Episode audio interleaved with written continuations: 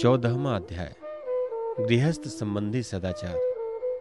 राजा युधिष्ठिर ने पूछा, देवर्षि नारद जी, मेरे जैसा गृहसक्त गृहस्थ बिना विशेष परिश्रम के इस पद को किस साधन से प्राप्त कर सकता है? आप कृपा करके मुझे बतलाइए।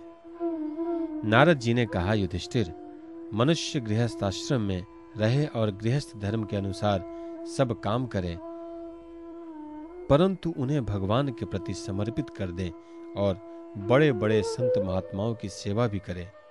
अवकाश के अनुसार विरक्त पुरुषों में निवास करे और बार बार श्रद्धा पूर्वक भगवान के अवतारों की लीला, सुधा का पान करता रहे। जैसे स्वप्न टूट जाने पर मनुष्य स्वप्न के संबंधियों से आसक्त नहीं रहता, वैसे ही ज्यो ज्यो सत्संग के द्वारा बुद्धि शुद्ध हो, त्यों ही त्यों शरीर स्त्री, पुत्र, धन आदि की आसक्ति स्वयं छोड़ता चले। क्योंकि एक न एक दिन ये छूटने वाले ही हैं। बुद्धिमान पुरुष को आवश्यकता के अनुसार ही घर और शरीर की सेवा करनी चाहिए, अधिक नहीं। भीतर से विरक्त रहे और बाहर से रागी के समान लोगों में साधारण मनुष्यों जैसा ही व्यवहार कर ले। माता पिता भाई, बंधु, पुत्र, मित्र, जाति वाले और दूसरे जो कुछ कहे अथवा जो कुछ चाहें, भीतर से ममता न रखकर उनका अनुमोदन कर दे। बुद्धिमान पुरुष वर्षा आदि के द्वारा होने वाले अन्नादि, पृथ्वी से उत्पन्न होने वाले सुवर्ण आदि, अकस्मात प्राप्त होने वाले द्रव्य आदि तथा और सब प्रकार के धन भगवान के ही दिए हुए हैं, ऐसा समझकर प्रारब्ध के अनुसार उनका उपभोग करता हुआ संचय न करें। उन्हें पूर्वोक्त साधु सेवा आदि कर्मों में लगा दें। मनुष्यों का अधिकार केवल उतने ही धन पर है, जितने से उनकी भूख मिट जाए। इससे अधिक संपत्ति को जो अपनी मानता है, वह चोर है। उसे दंड मिलना चाहिए। हरिण, ऊँट, गधा, बंदर, चूहा, सरीसृप, रेंग कर चलने वाले प्राणी, पक्षी और मक्खी आदि को अपने पुत्र के समान ही समझे। उनमें और पुत्रों में अंतर ही कितना है? गृहस्थ मनुष्यों को भी धर्म, अर्थ और काम के लिए बहुत कष्ट नहीं उठाना चाहिए। बल्कि देश, काल और प्रारब्ध के अनुसार जो कुछ भी मिल जाए, उसी से संतोष करना चाहिए। अपनी समस्त भोग सामग्रियों को कुत्ते, पतित और चांडाल परतन, सब प्राणियों को यथा योग्य बांटकर ही अपने काम में लाना चाहिए।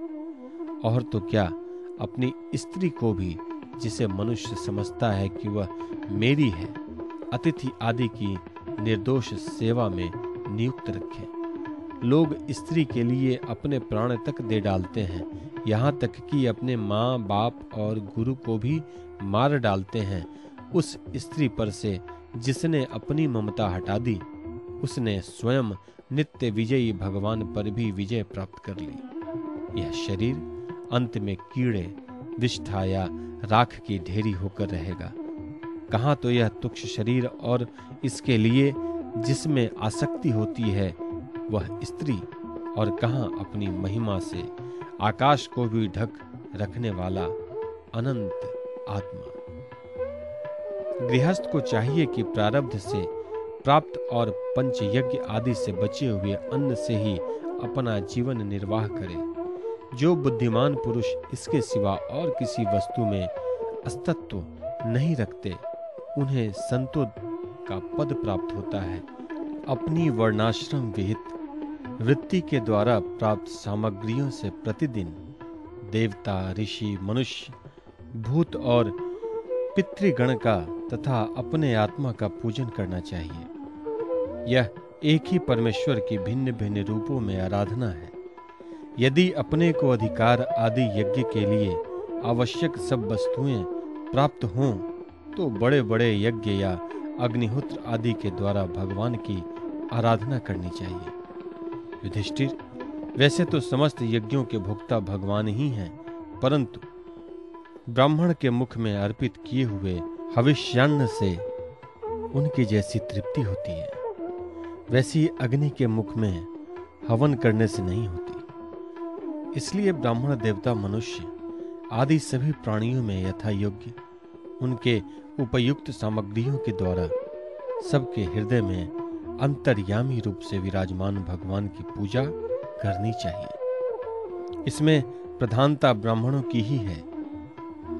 धनी द्विज को अपने धन के अनुसार अश्विन मास के कृष्ण पक्ष में अपने माता पिता तथा उनके बंधुओं, पितामह, मातामह आदि का भी महालय श्राद्ध करना चाहिए। इसके सिवा अयन, कर्क एवं मकर की संक्रांति, विशुभ, तुला और मेष की संक्रांति, व्यतिपात दिन क्षय चंद्र ग्रहण या सूर्य ग्रहण के समय द्वादशी के दिन श्रवण, घनिष्ठा और अनुराधा नक्षत्रों में वैशाख, शुक्ल तृतीया, अक्षय तृतीया, कार्तिक शुक्ला नवमी अक्षय नवमी अगहन, पौष, माघ और फाल्गुन। इन चार महीनों की कृष्णाष्टमी, माघ शुक्ल, सप्तमी, माघ की मधा, नक्षत्र से युक्त पूर्णिमा और प्रत्येक महीने की वह पूर्णिमा, जो अपने मास नक्षत्र चित्रा, विशाखा, ज्येष्ठा आदि से युक्त हो, चाहे चंद्रमा पूर्ण हो या अपूर्ण। द्वादशी तिथि का अनुराधा श्रवण उत्तरा फाल्गुनी, उत्तरा शाढ़ा और उत्तरा भाद्रपदा के साथ योग एकादशी तिथि का। तीनों उत्तरा नक्षत्रों से योग अथवा जन्म नक्षत्र का या श्रवण नक्षत्र से योग। ये सारे समय पितृगणों का श्राद्ध करने योग्य एवं श्रेष्ठ है। ये योग केवल श्राद्ध के लिए ही नहीं, सभी पुण्य कर्मों के लिए उपयोगी हैं। ये कल्याण की, साधना के उपयुक्त और शुभ की अभिवृद्धि करने वाले हैं। इन अवसरों पर अपनी पूरी शक्ति लगाकर शुभ कर्म करने चाहिए। इसी में जीवन की सफलता है। इन शुभ संयोगों में जो स्नान, जप, होम, व्रत तथा देवता और ब्रह्मादि की पूजा की जाती है, अथवा जो कुछ देवता, पितर, मनुष्य एवं प्राणियों को समर्पित किया जाता है, उसका फल अक्षय होता है। युधिष्ठिर। इसी प्रकार स्त्री के पुंसवन आदि संतान के जातक कर्मादि तथा अपने यक्ष दीक्षा आदि संस्कारों से समय शबदाह के दिन या वार्षिक श्राद्ध के उपलक्ष्य में अथवा अन्य मांगलिक कर्मों में दान आदि शुभ कर्म करने चाहिए। युधिष्ठिर, अब मैं उन स्थानों का वर्णन करता हूँ जो धर्म आदि श्रेय की प्राप्ति करने वाले हैं। सबसे पवित्र देश वह है जिसमें सतपात्र मिलते हों। जिनमें यह सारा चर और अचर जगत स्थित है, उन भगवान की प्रतिमा जिस देश में हो, जहाँ तप, विद्या एवं दया आदि गुणों से युक्त ब्राह्मणों के परिवार निवास करते हों, तथा जहाँ जहाँ भगवान की पूजा होती हो और पुराणों में प्रसिद्ध गंगा आदि नदियाँ हों, वे सभी स्थान परम कल्याणकारी हैं। पुष्कर आदि सरोवर सिद्ध पुरुषों के द्वारा सेवित क्षेत्र, कुरुक्षेत्र, गया, प्रयाग, पुलहाश्रय, शालग्राम क्षेत्र, नैमिषारण्य फाल्गुन क्षेत्र, सेतुबंध, प्रभास, द्वारका, काशी, मथुरा, पंपासर, बिंदु सरोवर बंदिकाश्रम अलकनंदा, भगवान सीताराम जी के आश्रम, अयोध्या चित्रकूट आदि महेंद्र और मलय आदि समस्त कुल पर्वत और जहाँ जहाँ भगवान के अर्चावतार हैं, वे सब के सब देश अत्यंत पवित्र हैं। कल्याण कामी पुरुष को बार बार इन देशों का सेवन करना चाहिए। इन स्थानों पर जो पुण्य कर्म किए जाते हैं, मनुष्यों को उनका हज़ार गुना फल मिलता है। युधिष्ठिर, पात्र निर्णय के प्रसंग में पात्र के गुणों को जानने वाले विवेकी पुरुषों में एकमात्र भगवान को ही सतपात्र बतलाया है। यह चराचर जगत उन्हीं का स्वरूप है। अभी तुम्हारे इसी यज्ञ की बात है। देवता, ऋषि, सिद्ध और सनकादिकों के रहने पर भी अग्र पूजा के लिए भगवान श्री कृष्ण को ही पात्र समझा गया। असंख्य जीवों से भरपूर इस ब्रह्मांड रूप महावृक्ष के एकमात्र मूल भगवान श्री कृष्ण ही हैं। इसलिए इनकी पूजा से समस्त जीवों की आत्मा तृप्त हो जाती है। उन्होंने मनुष्य, पशु, पक्षी, ऋषि और देवता आदि के शरीर रूप पुरों की रचना की है तथा वे ही इन पुरों में जीव रूप से शयन भी करते हैं। इसी से उनका एक नाम पुरुष भी है।